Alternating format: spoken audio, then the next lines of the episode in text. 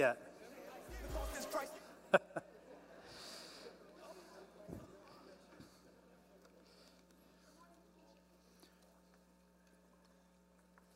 what about me? Good morning. Keisha gets all the attention.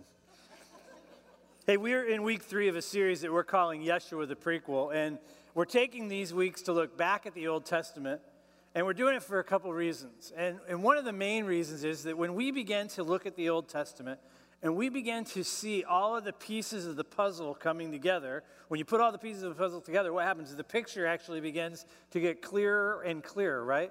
And so you have this opportunity to look back at the Old Testament, see the pieces coming together, and it actually becomes this faith building opportunity.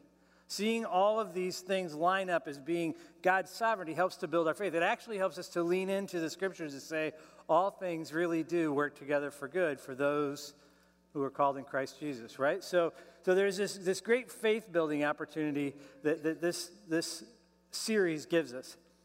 But it also reinforces for us that this is not two books. Now, we've, we've kind of conveniently called it the Old Testament and the New Testament, but this is one book. And all of this book, from start to finish, testifies to Jesus. And Jesus actually says if you read this book and you don't see me, if you study this book and you don't see me in it, then you've missed the point because I am the very point of the scriptures. So, in some ways, we are just applying a discipline and we are learning something together of a way to look at scriptures, to study the scriptures, whether it's Old or New Testament, and ask the question what does this have to do with Jesus? And then the second question that we want to keep asking, even as we go through the series, is what does this have to do with me? What does God want from me? Or what I always say is, so what? Because it's not enough just to study the scripture. God wants something from you and for you. And so that question of, so what, needs to be part of how we go back and how we look at the scriptures. So this week, we're going to look at the story of Moses and the, the plagues and really spend a, a good portion of our time talking about the Passover. But as we do, we want to hold on to those two questions. So allow me to pray. Lord, thank you so much for your word. We got a lot of ground to cover here in the next 20, 30 minutes. I pray that you would help us to be attentive you would help us to hear what you want us to hear. Lord, I pray for the people in the room who have heard this story a hundred times or a thousand times. I pray they would hear it today for the first time. That the wonder and the amazement of the story would draw them in. It's so easy to take these stories for granted, but they aren't just stories. They really happened, and you really did show up, and you really did all of what we're about to talk about. So, Lord, help us to hear it and help us to marvel at how big you are, how wonderful you are, how amazing you are. Help us to see you. Help us to see your character. Help us to see your son. And it's in your son's name we pray. Amen. So, what I'm going to do is, I'm going to take a few minutes and I'm going to kind of recap the events leading up to the Exodus. Now, the Exodus really is just that moment in time when the people of Israel are actually released from bondage or released from slavery from um, the Egyptians. So that's when we talk about the Exodus, how we're talking about. But, but there were things that took place before that. And if we don't have those things in our mind, then we sort of miss out on what was really going on. So I'm going to give you uh, the Reader's Digest, the cliff notes, if you will, of the biblical narrative leading up to that. Not all of it, but what I think is important. And we're going to start with this guy named Abraham. So Abraham was chosen by God. And the, the irony is, we don't know why. We don't know why God chose Abraham, but we do know is that God looked down and he saw Abraham and he spoke to Abraham, and Abraham believed. And God said, I'm going to make a promise with you. I'm going to make a covenant with you. And the covenant I'm going to make with you is totally unconditional. I'm doing this because I want to. Abraham didn't jump through any specific hoops. He didn't, he didn't do something that all of a sudden God said, Wow, look at how amazing that guy is. I'm going to pour out this. But God chose Abraham, and God makes this unconditional covenant with Abraham. And I'm going to read through some scriptures, and just because we're moving fast, I just want to let you know we're going to end up in Exodus, and that's what I'm going to ask you to, to pull out and we're going to study. But I'm just going to pull out some scriptures as we get along the way, helping you to understand the narrative. So if I just don't want you to feel like, where is he? What's he doing? So that's what's going on here. So Genesis 12, 2 through 3. This is the covenant that God makes with, with Abraham. He says, I will make you into a great nation. I will bless you. Make you into a great nation. Hang on to that. I will make your name great, and you will be a blessing. I will bless those who bless you, and whoever curses you, I will curse, and all the people on earth will be blessed through you. That last sentence there, all the people on earth will be blessed through you, is a messianic prophecy. It's a prophecy of the coming of Jesus, that we are blessed in this room because of Jesus who came from Abraham's lineage. So that's, that's the messianic prophecy. And then we see in, in Genesis 17, God continues to kind of unpack or unfold or bring more layers, if you will, to this unconditional covenant. So in verse 6, he says, I will make you very fruitful. I will make you very fruitful. You're going to have lots and lots of descendants, is what he's saying. I will make nations, excuse me, nations of you. Kings will come from you. I will establish my covenant as an everlasting covenant between me and you and your descendants after you from generations to come, to be your God and the God of your descendants after you. The whole land of Canaan, where you now reside as foreigners, I will give you as an everlasting possession to you and your descendants after you, and I will be their God. So we see this promise, this covenant of, of kings, we see this promise of nations, and we see this promise of a place, an actual land. He says, Look, I know you're just living in Canaan. I know you're a foreigner. You're not a Canaanite. You live in this foreign land. But at some point, I'm going to give you, your descendants, this particular land. So that land became known as the promised land. So when we read scriptures and we read the words of the promised land, that's where it all came from. That original covenant where God was saying, I am going to give you, Abraham, your descendants, this particular land. So that's why we call it the promised land. So, Abraham, Abraham hears this amazing prophecy, there's this amazing promise, and it says, I'm going to I'm going to give you lots of descendants. So, Abraham has two sons. And the two sons actually come very late in his life. His sons are Ishmael and Isaac. And he struggles, his family struggles with, with fertility issues. They can't have a child. And you got to remember, in this culture, having babies was what it was all about. As a matter of fact, you were kind of deemed either blessed or cursed whether or not you could produce offspring. And so these are people in this day and age where, where, where men would have 20, 30, 40 children. And that would be part of their heritage. That would be part of what made them more of a man. So, so Abraham actually hears from the living God who says, Look, I am going to make you a man with many descendants. So he had to immediately think that means I'm going to have children after children after children because that's what the culture says. But he gets two. Two. And there had to be moments where Abraham was saying, But what about that promise, God? What about that thing you said to me? And we know that that's what he's saying because he even takes matters into his own hands a little bit. But so there's this, there's just a little bit of confusion. But remember, God made a promise, and, and God's going to keep his promise. But then, so there's Ishmael and Isaac, and then Isaac has two sons. These sons happen to be twins, but they have two sons, and it's Esau and Jacob. Aren't they cute? They look a lot like the other kids, I guess. But Esau and Jacob come along, and we're still wondering where's this lineage of descendants? Where's this, this multitude of kids? Where's this, this promise going to co- come to fruition? And then Jacob, Jacob ends up having 12 sons. They actually become the, the, the leaders of the 12 tribes of Israel. But they have 12 sons, and the 11th son is Joseph. And if you couldn't figure it out, Joseph's the one in the really cool outfit because because Jacob liked Joseph more, and so Jacob gives Joseph this coat of many colors. I don't know if it really looked like that. So, I, what I like about this thing is it reminds me of the back of the minivan. Right? Can you see it? Like that's the back of Abraham's chariot. It's got ding, ding, ding, ding, ding, and a little camel there. Yeah, we were being creative when we were putting this together. Anyway, so Jacob has this uh, show of favoritism towards Joseph. He begins to love Joseph more than his other brothers, and it creates jealousy and it creates problems to the point that that his brothers, his, his older brothers, rebel. They beat him up, they throw him in a pit, and they actually sell him into slavery. Not a good day for, for a brother. So he's sold into slavery, and the slave people actually take him to, to Egypt. And so Joseph is the first to arrive in Egypt. And, and we're going to study Joseph next week, so, so be here for that. But, but through a series of amazing events, absolutely a whole, a whole series of events, Joseph ends up being second in command. The slave becomes second in command only to Pharaoh in Egypt. And through a dream and through interpretation of a dream, Joseph finds out, hey, there's going to be a famine. We got seven years to prepare for a famine. And then the famine comes. There's seven years of famine, and all of the surrounding nations are literally starving. Literally, they can't survive. They're going to die if they don't get something to eat. So people begin to move to Egypt in order to get their substance, to get it. And some of the people who come to Egypt happen to be Joseph's, oh, they're gone. Those, those brothers that were up there, Joseph's brothers, actually end up coming to Egypt, but their wives, their children, and his dad. And by now he has a new little brother. They all move to Egypt and they all live under Joseph. Now, I get it. I'm, I'm telling you the story at Mach speed here, but I want you to, to, to, to get to where we're at. So, The whole family's there. There's about 70 of them. And then we fast forward 400 years. The family showed up. They're living in Egypt. They've, they've taken up residence there. 400 years pass by, and the scriptures say that the pharaohs or the kings forgot what Joseph had done for Egypt. They forgot that Joseph saved Egypt. And so they began to oppress and they began to enslave the Israelites. So when 400 years go, go by, now there's literally millions of Israelites living in Egypt.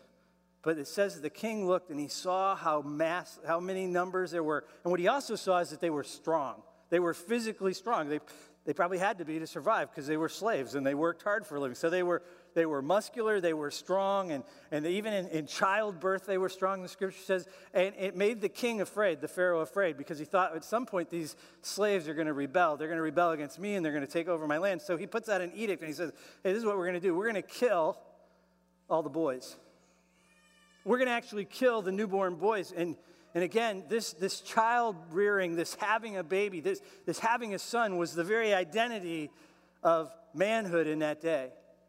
You were judged by whether or not you could produce a male offspring.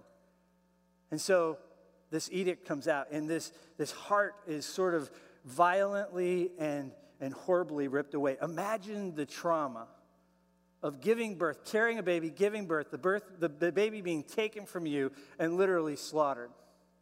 But that's what's going on. And this woman has a baby, and she names him Moses. And like any good mother, she says, I do not want my baby to die. I'd rather my baby be raised by somebody else than to be killed at the hands of Pharaoh. So, in great bravery and great sacrifice, she puts him in a basket and she floats him across the Nile. And Pharaoh's daughter actually takes the baby in and raises it. The scriptures say that he was raised in Pharaoh's palace. Moses grows up, but Moses is an Israelite. And he knows he's an Israelite. He knows the story, probably, maybe not about the basket, but he knows. And he sees the oppression of his people. And in his anger, he takes matters into his own hand and he kills one of the slave drivers and he buries him in the sand. But then somebody finds out and somebody tells Moses. And in fear of prosecution, Moses runs away from Egypt. In fear of going to jail or being killed, I don't know what the penalty would have been. Moses, he's afraid and he runs away. And for 40 years, he's running away. And then he has this amazing moment. You've all, all heard about it, right? That, that burning bush thing on the mountain, right? So, so God shows up and God says, Moses, I want you to go back to Egypt and I want you to free my people. I want you to free them and I want you to take them to the promised land. And he would have known what he was talking about because he would have known all about Abraham. And so, in obedience, Moses goes back. There's a whole story in that as well. And I was sitting with some friends this week, and we were talking about this story we were talking about last week, the story of Noah. And it is really phenomenal that these men of the faith were obedient. When you think about what God was asking them to do, the bravery, the courage, but the faith it took to do this. I mean, Moses wasn't just going back to any place, he was going back to the strongest the strongest nation in the world. They were the world power. And he was just a man, but he had God on his side, and he went back against what all wisdom would have said to free the people. Okay, so that kind of brings us up to where we are right now, and I have no idea where I am in my, in my notes, so give me one second to catch up. Okay, we've already talked about that. Sorry, I get all excited about telling the story. So, so Moses returns, and he says to Pharaoh, he shows up in front of Pharaoh, and he says, God has sent me. You are to let my people go. And we know Pharaoh's heart was hard and he wouldn't let the people go. And so God unleashes this series of plagues, 10 plagues, and he does it for a twofold reason. And, and one of the reasons is he wants to make sure everybody knows why this happened. He wants to make sure everybody knows. He wants to make sure Pharaoh knows. He wants to make sure Pharaoh's followers know. He wants to make sure the Israelites know. But he also wants to make sure all of the surrounding nations know that I am God and I rescue my people.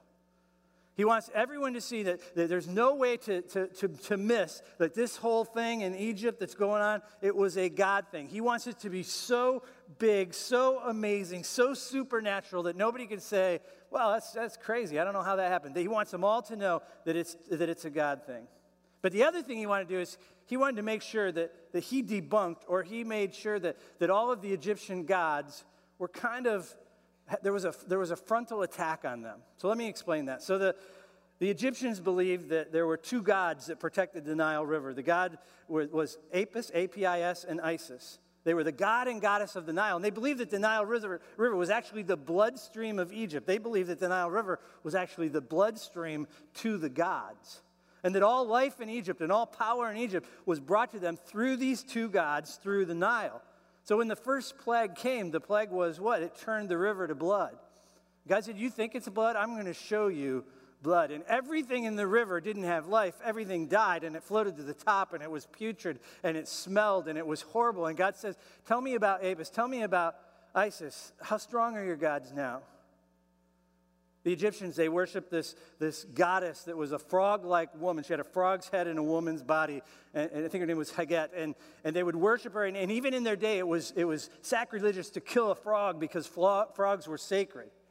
So the second plague comes and it's frogs, but it's not just a couple of frogs, it's millions and millions and millions of frogs. And they come out of the river and they cover every flat surface. And you wouldn't be able to take a step without killing a frog, and you wouldn't be able to move. As a matter of fact, you would start killing frogs just to have a place to sleep or a place to walk. And the frogs piled up and the frogs stunk. And it's like God was saying, How strong is this God, Haggett?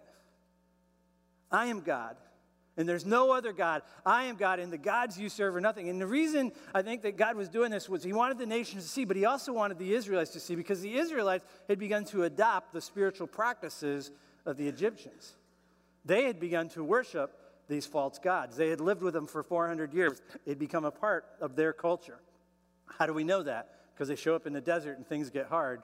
What's the first thing they do? They throw in all their gold and they make a calf and they pray to the calf, right? They pray to this calf. What's one of the plagues? That the firstborn of all the cattle is going to die, right? So, so every one of the plagues, one by one, God's through, there's, there's one plague after another, and they're all there to, to debunk, to, to make sure that the people know that I am God and, and there's no one else like me. So Exodus 9.14, God says, I do this so that you know that there is none like me in all the earth. He wanted the Israelites to know that. He wanted the Egyptians to know that and he wanted every surrounding community, every nation to know there is no one like the God of the Israelites. I love this. He actually says through Moses to Pharaoh in Exodus 9, 15, and 16. So if you want to open up to Exodus 9, we're going to stay in Exodus here for the next minute. I'll give you a second to do that. So, Exodus 9, we're going to read 15 and 16.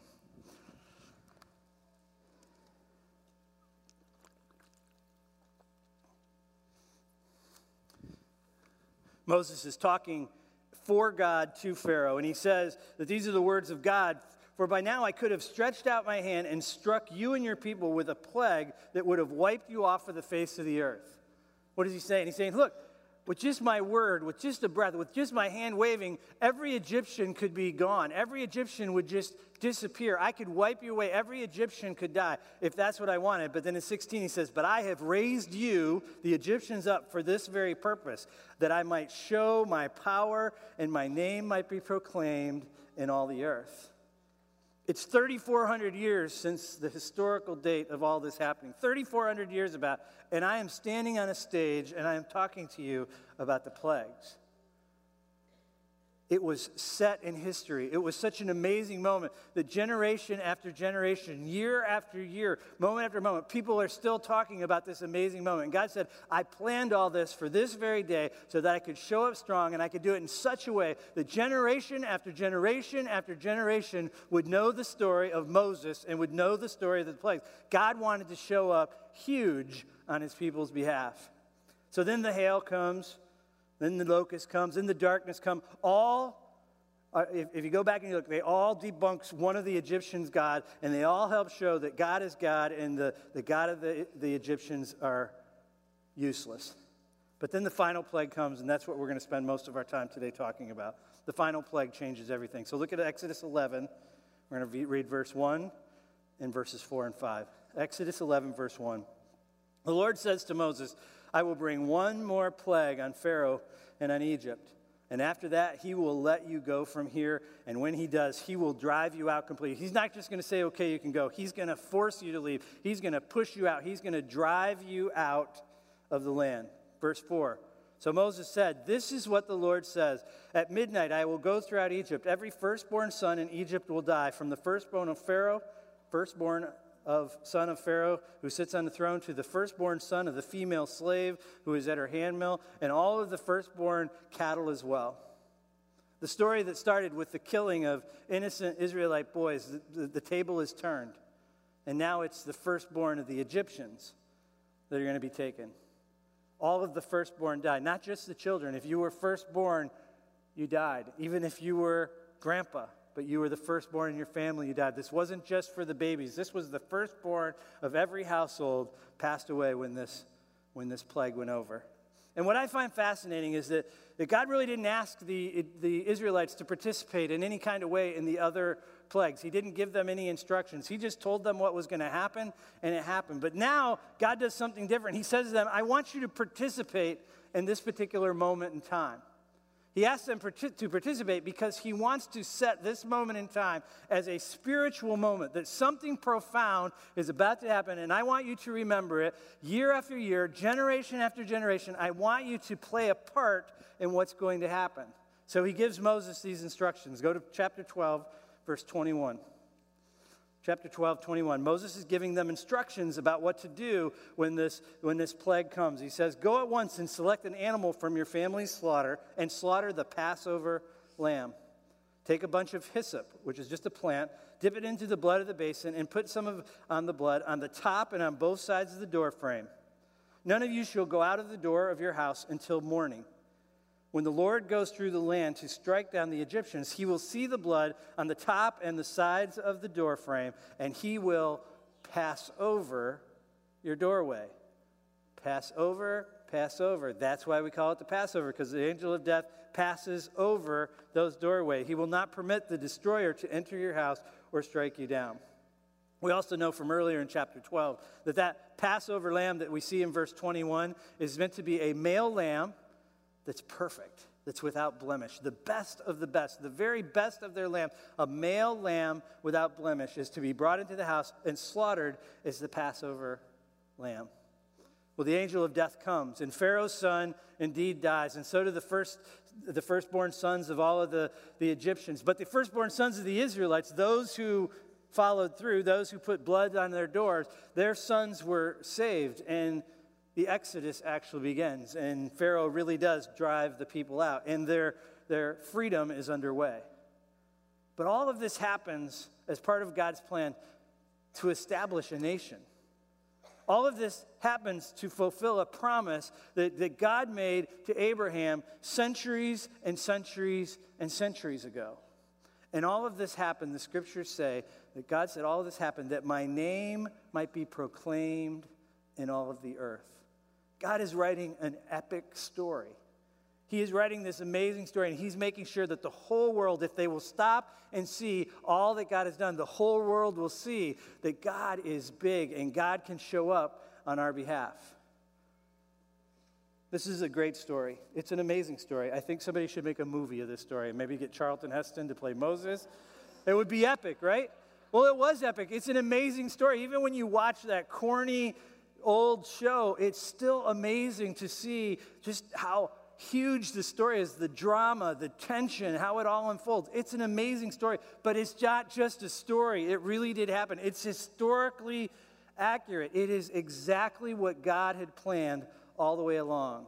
And the question we have to ask is what does this have to do with Jesus? What does this have to do with me? I want to start by answering the question by sharing a, a basic study principle for you.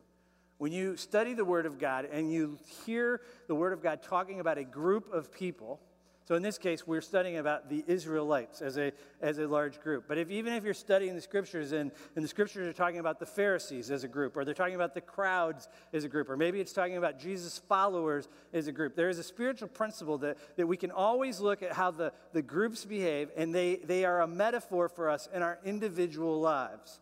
In other words, we can see their behaviors and say, God, show me how I am like the Israelites. Show me how I am like the Pharisees. Show me how I'm like the crowd. Show me how I'm like one of your disciples.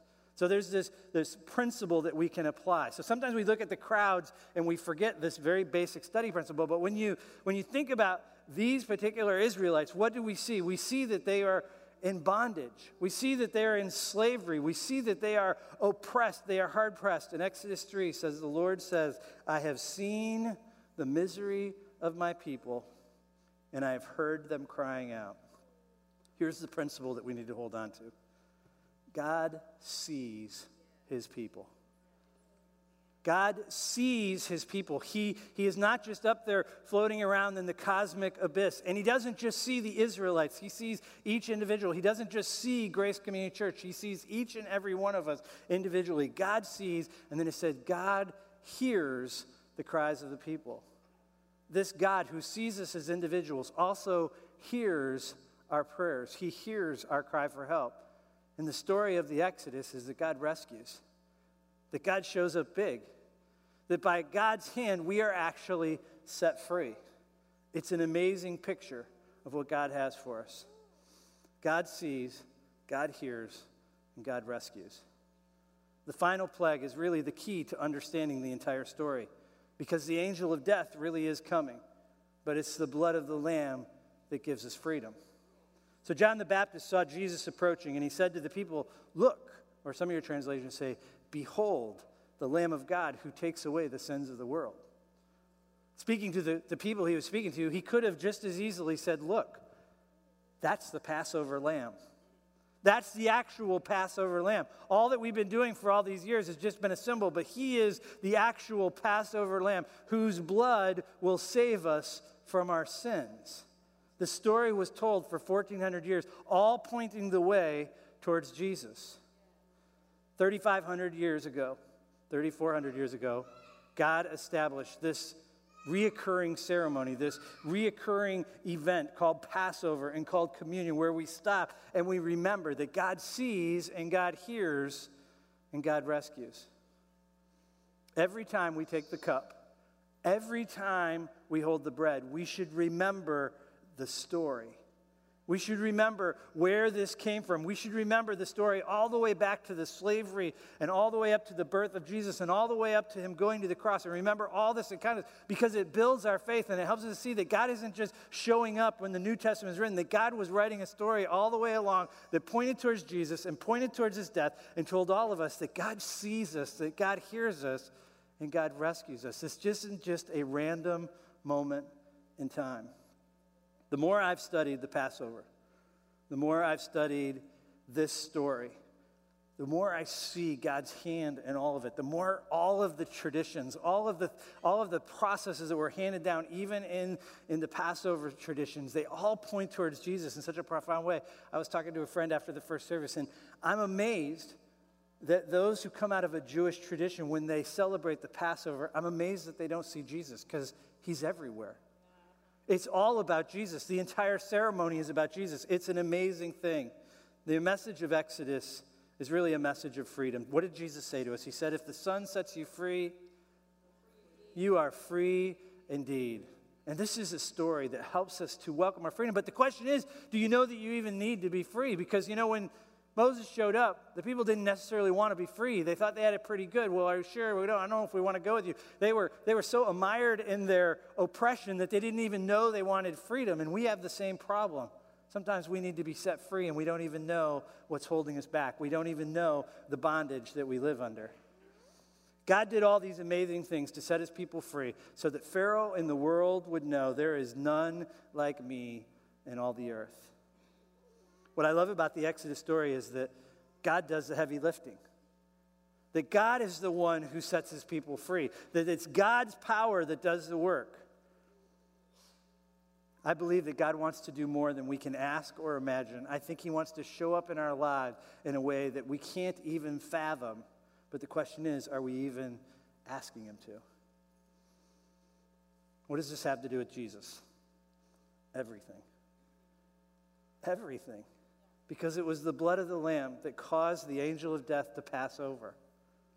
There is this direct, one to one, absolute correlation between the blood of the Passover lamb and the blood of Jesus on the cross, who is our salvation. And the question is what does it have to do with you and me?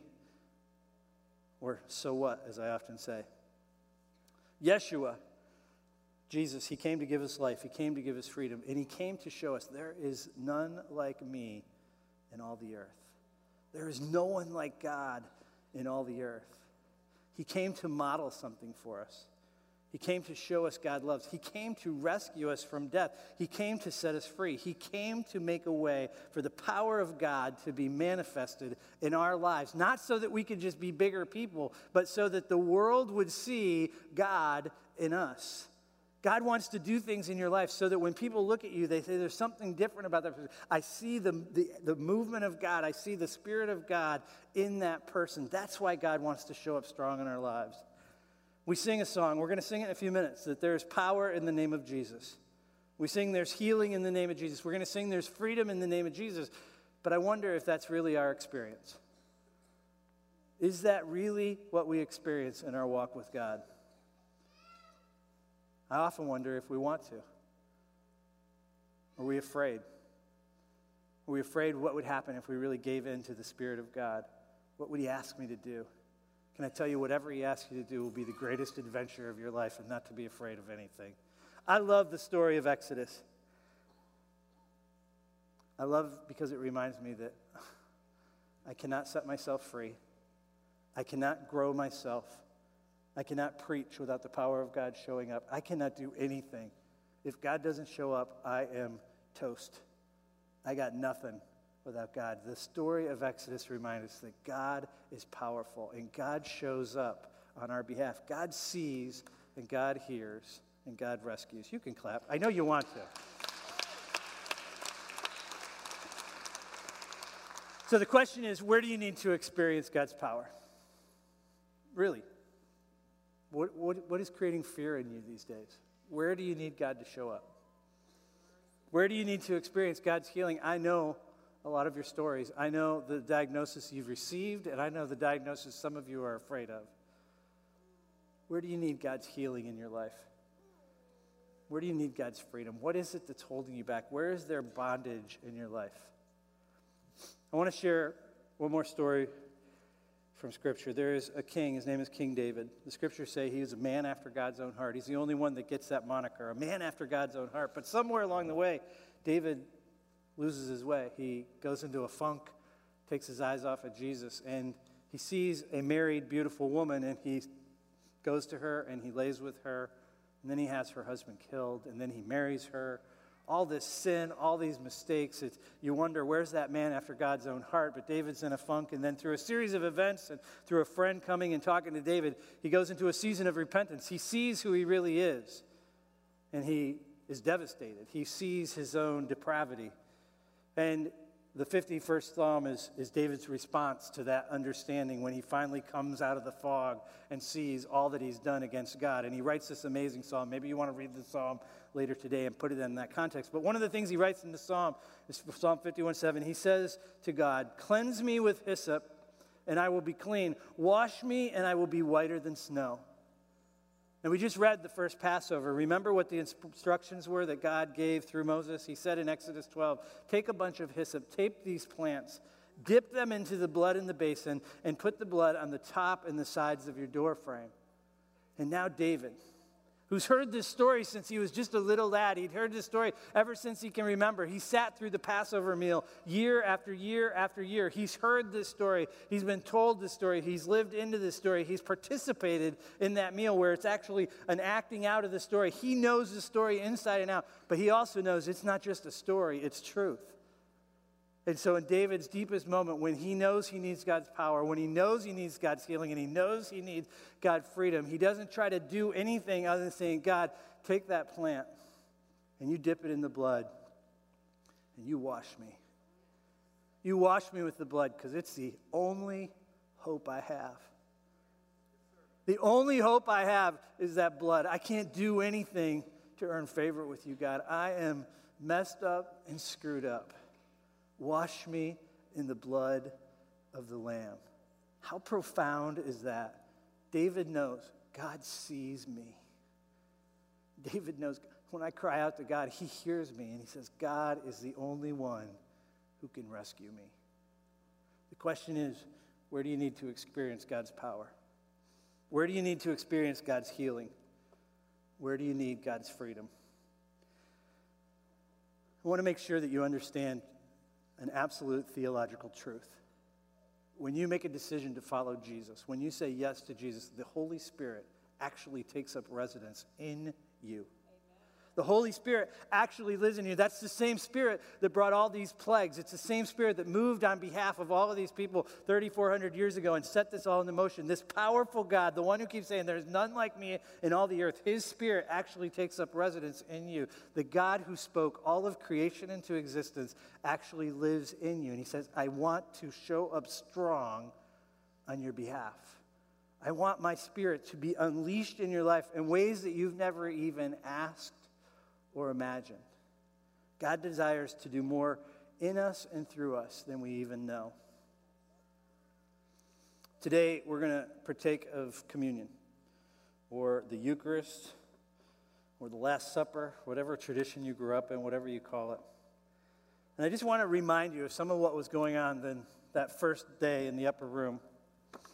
The scriptures tell us that that Jesus knew that the time had come for the Passover. As a matter of fact, it says that the time had come, and so he sent two of his disciples to make arrangements for the meal. The meal is the Passover meal. And so he sent these two disciples in ahead of him, and, and what were they going to do? They were going to buy some bread, they were going to find a male lamb without blemish, and they were going to slaughter the lamb. They were going to save some of the blood, and they were going to set up the room for a tradition that had been handed down for 1,400 years. When Jesus is in that upper room, when we meet, when we read the account of the Last Supper, we need to realize they were partaking in a tradition that had happened year after year after year. The same tradition that David partook in that helped him to understand that it was the blood of the Lamb that saves him. So they had gone through this whole thing. And when they had set up the room, they would have set it up with four cups in front of Jesus. And the reason they would have four cups is because this is an oral tradition. And the people really weren't readers, a lot of them were illiterate. And so the, the way they would remember stories is they would use symbolism. So that by the time David heard this story multiple times, he could tell the story. So by the time David's kids had heard the story, they could tell the story. The cups actually represent chapters of the story. And it would have been told in a very similar fashion. It would have been participatory. All of the disciples would have been a part of this tradition that had been going on year after year. But the meal, before it even would have started, would have started with three loaves of bread. And Jesus would have taken these three loaves, three loaves representing the Father and the Son and the Holy Spirit, and he would have taken the center loaf and he would have torn it in half. And he would have taken that half of the bread and he would have wrapped it in a white linen cloth. And he would have set it aside. If it was a family where there were young kids, they actually would hide it. And then later in the meal, they would have the kids go and try to find it, like, a, like an Easter egg hunt, if you will. But he would have set it aside, and then the meal would have begun. They would have ate together. And the scriptures actually say that they reclined at the table. You know why they reclined at the table? Because God told them to. Because God said, the first time you take this meal, you're going to have to do it in haste because I'm about to set you free tomorrow. Every time you take it after that, take your time. Lay at the table and enjoy it. And remember all that I did for you. Remember the story. Live into the story. See all the things I've done for you. And they would have begun to tell the story. And so God, Jesus would have held up the first cup and he said, This is the cup of slavery. Remember our people. Remember the Israelites. They were oppressed. They were held in bondage. They were in slavery. And they would have talked about the hardship and they would have talked about the misery. And they would have talked about all those babies being killed. And they would have said, This is slavery. And they would have talked about that cup. And then they would have taken the second cup, and nobody would drink from the second cup because the second cup was the cup of plagues. They would have dipped their finger in the cup. They would have passed it around the room, and every disciple would have put their finger in the cup and touched their plate and named the plagues in order. And after they named the plague, all of them would say, But Pharaoh's heart was hard, and he wouldn't let the people go. Why is God doing all this? Because He's telling a story and He wants them to remember over and over and over that this isn't just some random act of events, but this is God's hand pointing the way to what Jesus was going to do. And then the amazing thing is, Jesus would have picked up the third cup. And He would have said, This is my blood. Because this is the cup of sacrifice. This is Elijah's cup. This is the cup of salvation. That's what they would have been calling it. For 1,400 years, they were calling this cup the cup of salvation. Not just some random cup, not just some starting of a tradition that Jesus put in place, but following the tradition that's now been in place for 3,400 years, he would hold up this cup. The meal would have been over by now, and he would have went he would have found that loaf of bread, and he would have unwrapped it. Think about Jesus in his white linen set aside. He would have taken the bread out of the linen, and he would have held it up, and he would have said, This is my body that was broken for you. All of those years, all of those traditions pointing towards a moment in history when Jesus kind of turned the table a little bit and he said, Every time you gather, take this cup, take this bread, and remember, remember that I am the God who sees, I am the God who hears, and I am the God who rescues. We're going to take communion together and and we're going to do it a little bit differently than we normally do. I'm going to ask you to actually come down. So, servers, if you want to come down and grab the trays and just, just line up between these steps, maybe, and all over the place. And, and when you come down, if you want to just come to any open tray and take the communion elements, that's great. There are going to be some people in the top with trays if you don't want to make the trek down or if that's hard for you. Um, that's great. But we're also going to ask the prayer team to come down right now as well. So, if you are part of the prayer team, come on down and put on your name tags. And the prayer team's actually going to stay on the stage. They'll be right up here and they'll be over there. And once you take communion, if you would like somebody to pray over you, to pray a blessing over you, to pray for something in particular, we want to do that. No pressure. We want that to be a part. For some of you, you just need to tell us that it all made sense today, that you got it, that Jesus is the way, the truth, and the life, and that you've made a decision to follow Jesus. We would love to hear that if that's part of your decision today. For others of you, you just know you're in bondage and you need to let go. Some of you are facing that diagnosis that's just eating you up, or you're in pain, or whatever it is. We, we saw people healed in the first service. It's a powerful thing when God moves. So, so come down, take the elements. If you want to go back to your seat and just worship with us, that's great. If you want prayer, like I said, the prayer warriors are going to be up here on the stage, and they would love to just bless you. But on the night that Jesus was betrayed, the very night that he knew he was going to be betrayed, he took the bread and he broke it. And he said, This is my body broken for you. Every time you eat it, remember me. And it says, in the same way, he took the cup. He said, This is my blood spilled for you. Every time you drink it, remember me. Lord, thank you for this opportunity for us to partake in a, in a ceremony, in a tradition, in a sacrament that you put into place so long ago that reminds us that you just didn't show up a few thousand years later. You were at work in every moment of history. You are still at work in every moment of our lives. Help us to rest in the promises of your word even when we can't figure it all out, even when it feels like you're taking longer than we had hoped you would. Lord, help us to trust in your timing. Help us to trust that you are at work. Lord, I pray for the people who are already afraid for, of prayer, who are saying, I think I'm supposed to get prayed for, but I, I'm just not sure. Lord, help them to be sure. Help them know we just want to bless them. Thank you for who you are. Thank you for what you've done. Jesus' name, amen. It'll probably be a little easier if you come to the center aisles and come down. If you come to the center aisles and come down, and then go back out the back aisles, that'll keep the traffic flow working. And we'd love to pray with you if you want us to pray for you.